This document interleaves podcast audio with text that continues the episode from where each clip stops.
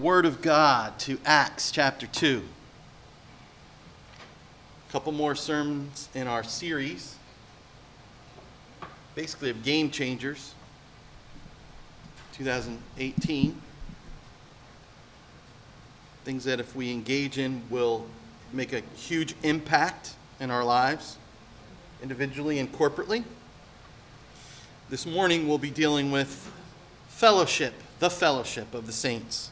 We dealt with the Word, being devoted to the Word. We dealt with being devoted to prayer. And now we're talking about being devoted to the fellowship. And so I will be mentioning a number of scripture texts, but we're starting in Acts 2, verse 42. And this is right after the great sermon at Pentecost that Peter preached, and I believe it was 3,000 were saved by receiving Jesus on that day through uh, Peter's gospel proclamation. And then it goes on to tell us what these new believers did immediately. And that's where we pick it up. So let's stand together for the reading of God's authoritative word. Acts chapter 2, beginning in verse 42. Hear the word of God to you this morning. They devoted themselves to the apostles' teaching and to the fellowship and to the breaking of bread and to prayer. Everyone was filled with awe, and many wonders and miraculous signs were done by the apostles. All the believers were together and had everything in common. Selling their possessions and goods, they gave to anyone as he had need. Every day they continued to meet together in the temple courts. They broke bread in their homes and ate together with glad and sincere hearts, praising God and enjoying the favor of all the people. And the Lord added to their number daily those who were being saved. Thus ends the reading of God's holy and inerrant word. May He bless it to our hearts and lives this morning. You may be seated. When I first came to know Jesus as my Lord and Savior in the 80s, yeah, it was the 80s. You wonder why I like that decade so much. But I literally passed from death to life, right? My, my whole life was transformed. I saw things completely different. It was literally like waking up from a, a long dream. Um, I was absolutely amazed that to have this deep, intimate fellowship with God the Father through the Lord Jesus Christ. I had never had that before, obviously. It was brand new and it was amazing. So, not only did my life, my, my relationship with God obviously change, to understatement, but also my relationship with others changed completely. My relationship with my family, my relationship with my friends, because I never, I, I, no longer saw the world the same way my friends did. We had a completely different world and life view. We were, it was like literally we're on different planets. And it was the same thing with my family members. We didn't share the same values anymore, or at least a lot of them changed. We didn't see things the same way because I was uh, renewed through the, the scriptures, through the Word of God, to think the way that God thinks.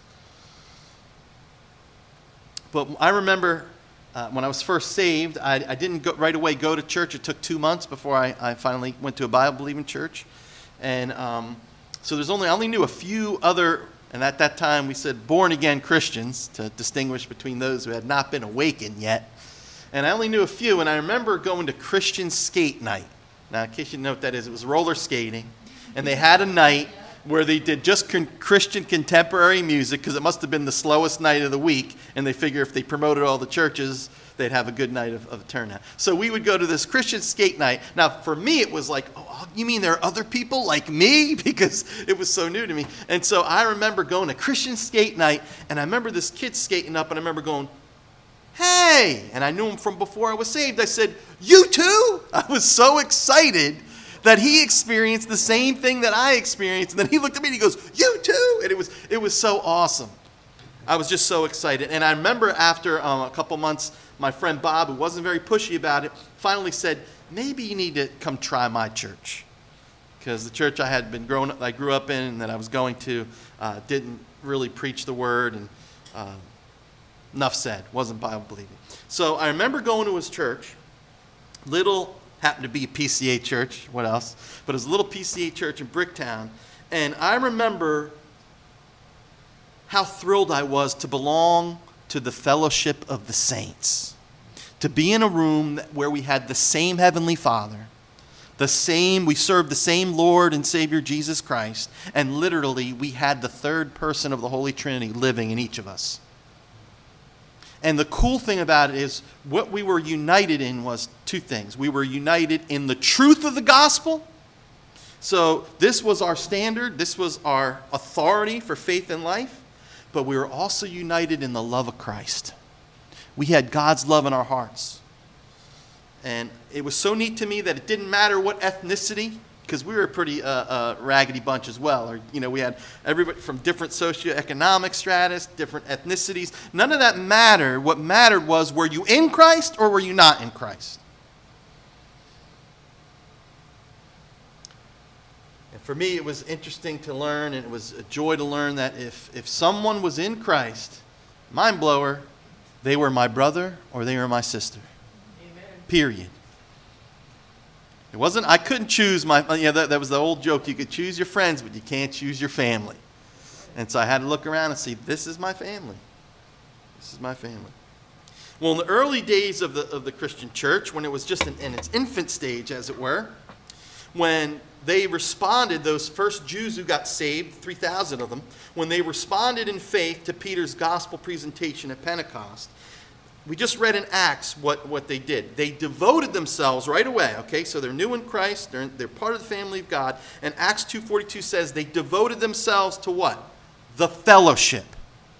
That's the body of Christ, the congregation of the saints, the communion of the saints. They devoted themselves to the apostles' teaching. That's the word of God. They devoted themselves to the prayers. That's public prayers together, like we just did and they devoted themselves to the Lord's Supper, to the breaking of the bread. It's the definite article there. And then they did break bread in one another's homes, but that's part of the fellowship. So we, when you look at it, we see that as we kept reading beyond verse 42, we saw they, their shared life in Christ spilled out into doing what? It says they worship together, right? Praising God says they prayed together, they studied the word together, and they shared meals with one another in one another's homes. That's a, that's a normality. It's normal, normale, for the family of God to be in one another's homes, showing hospitality, as, as families do. Right? I remember growing up as a kid, I had a lot of cousins that lived around, and sometimes we'd go to my house, other times we celebrate at one aunt's house or another aunt's house or an uncle's house it was normal. It was like going in, it was like literally going an extension of your house. You felt that comfortable. You go slop on the, on the couch and flick on the Yankees game or whatever and, and grab in the refrigerator and grab a Coke. Whatever. Same, because it's, it's familia, right? And that's what it is in the family of God. It should not be weird. You know, when you come to my house, you know, what is it? Mi casa, tua casa. Right? And that's the early church that's just the way it was. And here's the other interesting thing they shared their material possessions. Nobody said, mine, mine, mine. Well, their brother and sister were, were destitute. It didn't happen. They shared. And time to time, hey, we don't have liquidation, we don't have the cash, I'll sell this so that my brother isn't suffering. The word for fellowship there is the Greek word, I just like saying it, koinonia. That cool word? Koinonia. J.I. Packer, I know a lot of us in this room respect him very highly. Um, he says the, this, the, he makes these comments. The Greek word for fellowship comes from a root meaning common or shared. That's what it means. So, fellowship means common participation in something, either by giving what you have to the other person or receiving what he or she has. Give and take is the essence of fellowship, and give and take must be the way of fellowship in the common life of the body of Christ. Not to be willing to give is what? Selfish. But not being willing to receive is what? Pride. It's give and take in the body of Christ. That's a common sharing. It's a giving and taking, enjoying our common life in Christ.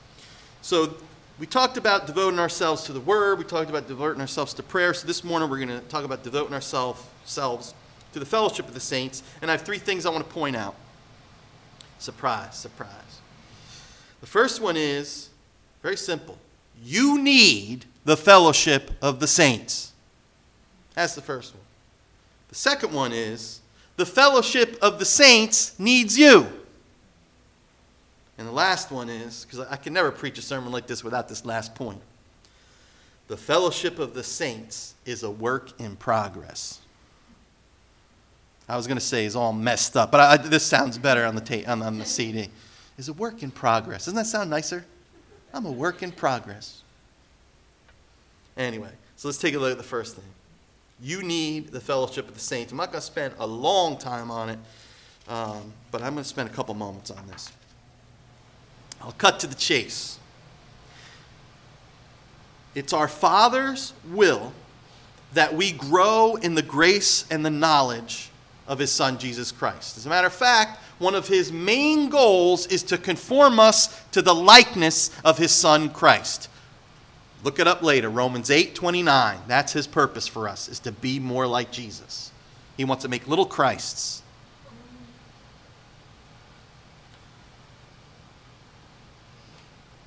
Ephesians 4 tells us this this will only happen in the community of the church.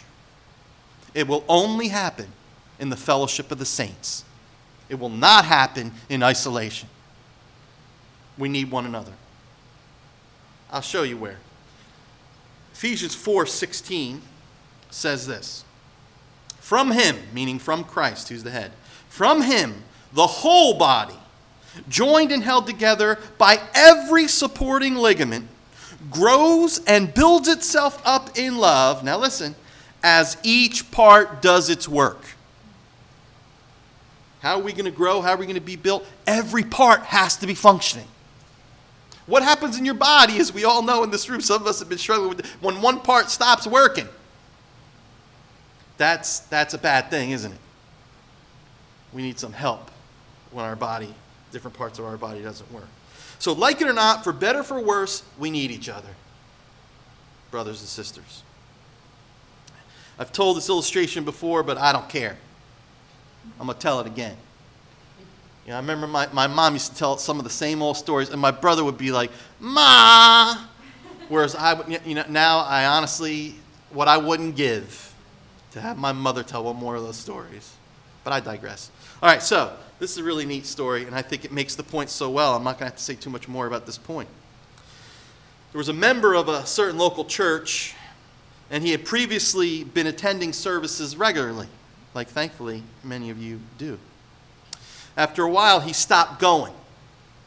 And after a few weeks, this pastor's better than me. After a few weeks, I'd give you a little more time. But after a few weeks, the pastor decided to visit him.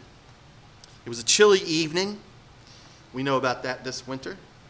The pastor found the man at home alone, sitting by a blazing fire. Guessing the reason for the pastor's visit, the man welcomed him, led him to a big chair near the fireplace, and he waited. Well, the pastor made himself comfortable, but said nothing. In the grave silence, he contemplated the play of the flames around the burning logs. And after some minutes, the pastor took the fire tongs, carefully picked up a brightly burning ember, and placed it on one side of the hearth all alone. Then he sat back in his chair, still silent. The host watched all this in quiet fascination. I can imagine this guy's like, What in the world? As the one lone ember's flame diminished, there was a momentary glow, and then its fire was no more. Soon it was cold and it was dead as a doornail. Not a word had been spoken since the initial greeting. Just before the pastor was ready to leave, he picked up the cold, dead ember and placed it back in the middle of the fire. Immediately, it began to glow once more with the light and warmth of the burning coals around it. As the pastor reached the door to leave, his host said, I like this. Thank you so much for your visit, and especially for the fiery sermon. I'll be back in church next Sunday. How true. We know those, many of us who have walked with Christ for a while know this verse almost by heart. Hebrews chapter 10. I bet you know where I'm going. Beginning verse 23. Let us hold unswervingly to the hope we profess, for he who promised is faithful. And let us consider how we may spur one another on toward love and good deeds. Let us not give up meeting together, as some are in the habit of doing, but let us encourage one another, and all the more as you see the day approaching. Of course, he's referring to the day of Christ's second coming. He's coming. So, more and more, stoke that flame, encourage one another. That's to love and to good deeds. And that's what true fellowship of the saints is it's spurring one another on to love deeper, to love better, to love more fervently, and on to good deeds. So our Father will be praised when they look at us and say, Wow.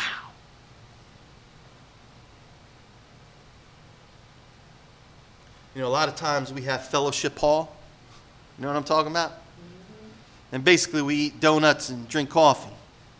And we talk about everything else but the Word of God. So we should name some of those church buildings when it says fel- we should call it something else. I don't know what else. I'll figure something out. Either that or maybe have real fellowship in the fellowship hall. What do you think? No man is an island, as someone once wisely said, and we need one another. And that's why they devoted one another to the fellowship of the saints. But the second thing is that the fellowship of the saints needs you. Now, we often think of the fellowship of the saints in terms of what we may gain from devoting ourselves to it or what we might lose from neglecting it, as I mentioned in that illustration, right? But sometimes we forget the fact that when we withdraw from the fellowship, we are actually de- depriving the church, the local church, of the, of the unique gifts and talents that God has equipped us with. We're actually depriving the church.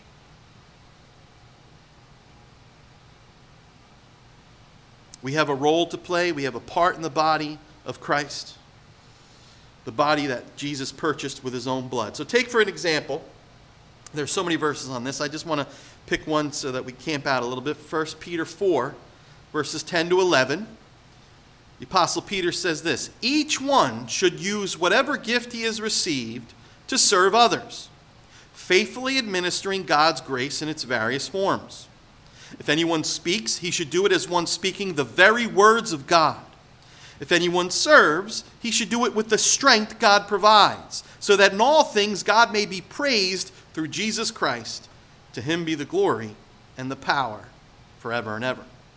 Amen. I remember when I was speaking at junior camp, Tri Pres Camp. Is uh, five different presbyteries would get together and we would do a camp for little ones, third, fourth, fifth grade, I think it was. And I was just uh, beginning that ministry, to be involved in that ministry, and they asked me to speak on the spur of the moment. Hey, can you speak tonight? They asked me in the morning. I said, sure. And I remember um, it was a, a, pretty good night for me. I actually was able to, uh, to give a pretty good message. You know, it was a good day, good night. And I'll never forget this one teenager who was from the youth ministry of the church I served in. She said, and he's all ours. He belongs to us. And I remember that, that comment kind of took me aback. It was like kind of water, in a sense, to the face. Because as much as that was an encouraging comment, it also made me think I was called to this church to minister the word, the sacraments, counsel,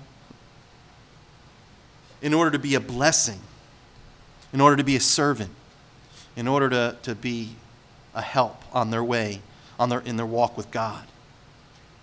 And it kind of took me aback that I belong to them. So, a good example of this is I always think of this old illustration of this, this young queen, a little girl who ended up becoming the Queen of Holland.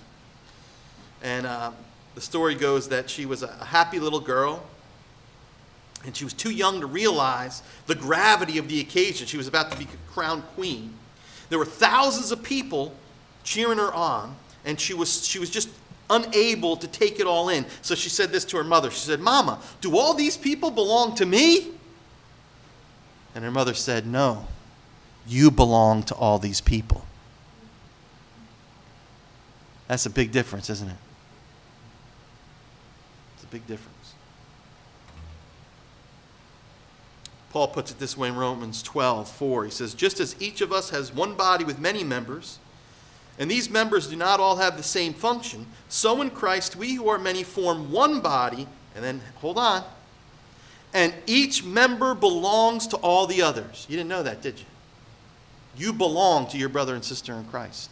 You know, I think of in, in, in Corinthians, when he's dealing with uh, God's people fell into sexual immorality, some of them, and he said, You were bought with a price.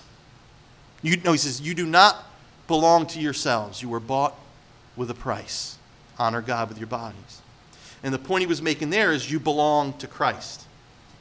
Right? Well, here Paul is saying not only do you belong to Jesus, but guess who else do you belong to? One another. The body of Jesus. God didn't save you by his grace. He didn't bring you into his kingdom. He didn't equip you with the, the particular spiritual gifts he's given you, the natural talents, for you to keep it to yourself or in order to, to, to, uh, for your own glory and your own pride. Right? That's what the world does. If somebody's really gifted, you put them on a pedestal so everybody can say how great and awesome the person is. That's not why God gives gifts in the church. He gives it so that we will stoop low and serve in His name and be a blessing and take the gifts He's given us for, the, for others and for His glory, as we heard earlier in 1 Peter 4, so that in all things God may be praised through Jesus Christ. And this is especially true when it comes to a particularly uh, a local um, expression of the Church of Jesus, which is a local body, right? Each letter is written to what? A particular church. The church in Corinth, the church in Ephesus, church in Rome, and so on. I don't often pull this one out, but I'm going to pull it out this morning the Westminster Confession of Faith. And it says this on the article on the communion of saints. I think it puts it so well. These guys were they were exact, man. They want to make sure they said everything right. And I'll tell you, you got to give them credit. They really packed a lot in a few sentences. This is what they say about the communion of the saints. All saints that are united to Jesus Christ their head by his spirit and by faith have fellowship with him in his grace, sufferings, death, resurrection, and glory and being united to one another in love, they have communion in each other's gifts and graces, and are obliged to the performance of such duties, public and private, as do conduce to their mutual good, both in the inward and outward man. Wow, that's heavy. In other words, we're obligated to share whatever gifts we have to help one another both spiritually and physically, is what they're saying, materially. All too often, we focus more on what we can get out of the body rather than what we can give to the body. JFK, remember those famous words? Ask not what your country could do for you, but what? What you can do for your country.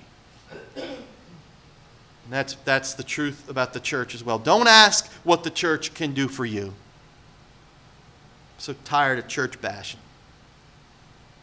But ask what you can do for the church. Yeah, we got problems. How about being a part of the answer? You need the fellowship, the fellowship needs you, and the last thing I want to point out is the fellowship of the saints is a work in progress. Amen. Amen to that. Can't tell you how many times I hear fellow Christians, and I've done it myself, bash the church or act surprised when they encountered sin and failure in the fellowship of the saints. Like, you know, they act as if they'd never heard the Lord's Prayer before. Ah, you wondered why I wanted you to pray it this morning. You know, forgive us our debts. What? As we forgive our debtors. But listen, you know what that means, right? This is a prayer, a daily prayer. That means it's built in there that we're going to have to ask for forgiveness. because we're going to mess up. And we're going to have to forgive because others are going to mess up. And sometimes I wonder, like, were people like daydreaming out the window when we say the creed? What do we say in the creed? I believe in what? The forgiveness of sins. And we all say hallelujah when it's our sins. Just saying. Get a lot of amens there. It shouldn't be surprising that we often hurt one another. And it shouldn't be surprising that we get it wrong so often, again and again and again. Because the church is made up of sinners like you and me who've been saved by the amazing grace of Jesus. See, I've really been thinking about this. The amazing thing, you want to know what's amazing? It's amazing how many times we do get it right. That's a stinking miracle. When you think about it, a bunch of, you know, I think of just me, one person sinning and having, having uh, weaknesses and, and, and flaws. And then you get a bunch of us together. How in the world do we get anything done? It's the miraculous grace of God at work in each and every one of us. Amen. I remember I took this test uh, to be ordained. You know, you have ordination exams. And I had, I'd taken a test in Tennessee to be licensed in that presbytery, and then I was at the Potomac Presbytery. I had tests from my seminary, and by the grace of God, I did pretty good. And then I got to the one at Potomac for my uh, ordination, and they gave me this history exam that was ridiculous. This church, church history. They had all these minor, when I say minor, I mean Puritans I had never heard of. Like, how in the world would I have heard of these guys? And they wanted me to match their name up with the, their date of birth. Like, like I understood, okay, you got Calvin, you got Luther, you're like certain big people, Augustine, you're like, okay, I know how to match them up. Then I got to these, and I mean, so I ended up getting like a 60. And for me, that was mortifying. And the one, the person who administered the test came up to me and he goes, How'd you feel about how you did with the test? You know, first of all, I wanted to punch him. I'm just telling you the truth.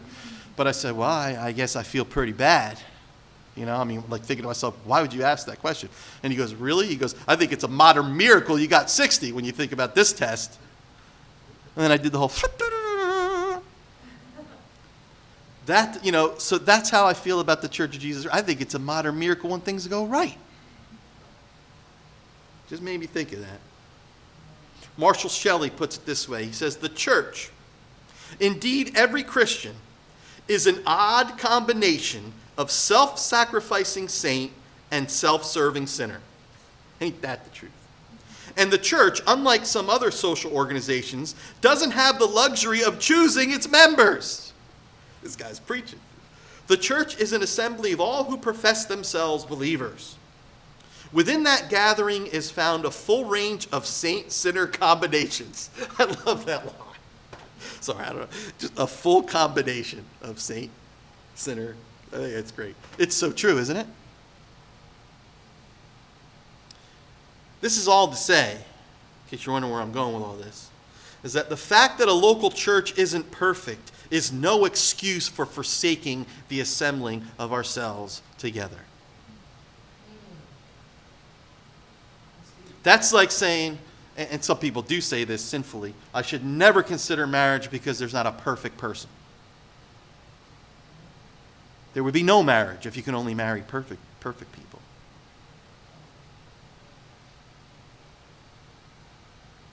Think about it this way. This will sober you up a little bit, sober me up. When you join a local fellowship of believers, you not only bring the spiritual gifts and additional hands and feet to the church, but guess what else you're bringing? You're bringing struggles, weaknesses, imperfections that your brothers and sisters will have to bear up graciously under. Amen. Think about that. So, you know, here I am with all my messed upness. God's, God's, brought me, God's brought me here to bless you. I remember a sermon I preached a few years back on uh, loving those who are hard to love. How pompous is that? But anyway, uh, but I remember one of the points, I, I think one of the points that, that struck me in it, and I should have camped out on that more than anything else, is for someone, you're the hard person to love. Right? we don't like to think that one. So, how can we possibly live together in intimate fellowship as God's dearly loved children, redeemed by the precious blood of Christ? I, I think of a, um, this passage from Colossians that we had the privilege of hearing from uh, a few months back or so. Therefore, as God's chosen people, holy and dearly loved, clothe yourselves with what? Compassion, kindness, humility, gentleness, and patience. Bear with each other and forgive whatever grievances you may have against one another. Forgive as the Lord forgave you. And over all these virtues, put on what? Love, which binds them all together in perfect unity. Love is the grease that keeps the gears spinning smoothly in the church of Jesus. And what keeps love going strong is forgiveness.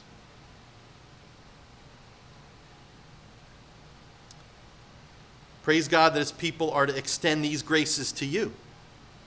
And praise God for the honor and the privilege of being counted among the very people of Christ, called to extend these graces to the rest of His children.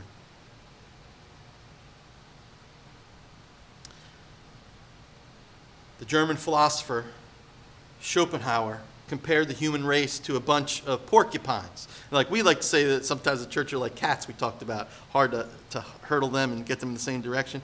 Well, he, he has an interesting thing. He said that the human race is a bunch of porcupines huddling together on a cold winter night, a cold winter's night. The colder it gets outside, the more we huddle together for warmth, but the closer we get to one another, the more we hurt one another with our sharp quills.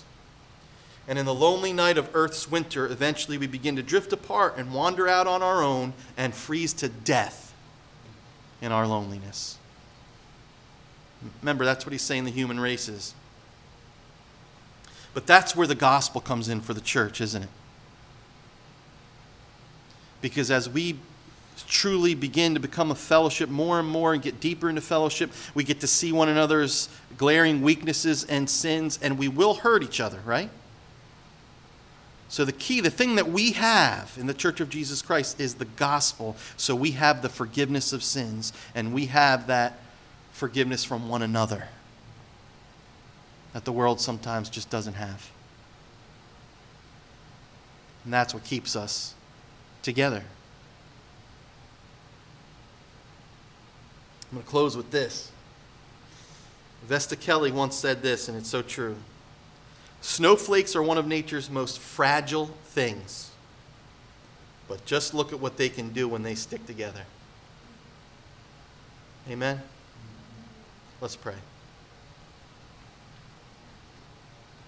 Father, your word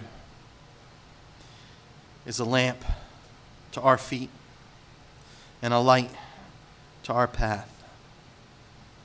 You tell us that we need the fellowship of the saints, and the fellowship of the saints needs us.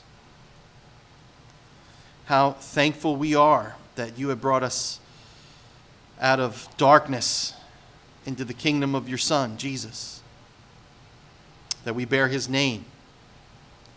How thankful we are to have brothers and sisters who are like minded, although from many different walks of life, Lord. We are united in, in the gospel in the love of Jesus, in the truth that sets us free. Father, we pray for New City Fellowship that we would focus more on the fellowship part of our name. Father, for your glory, not for our own, for the furtherance of your kingdom, so that the world that we are so striving to reach would say, Look at how they love one another. Their Jesus must truly be the Savior of the world. In His name we pray. Amen.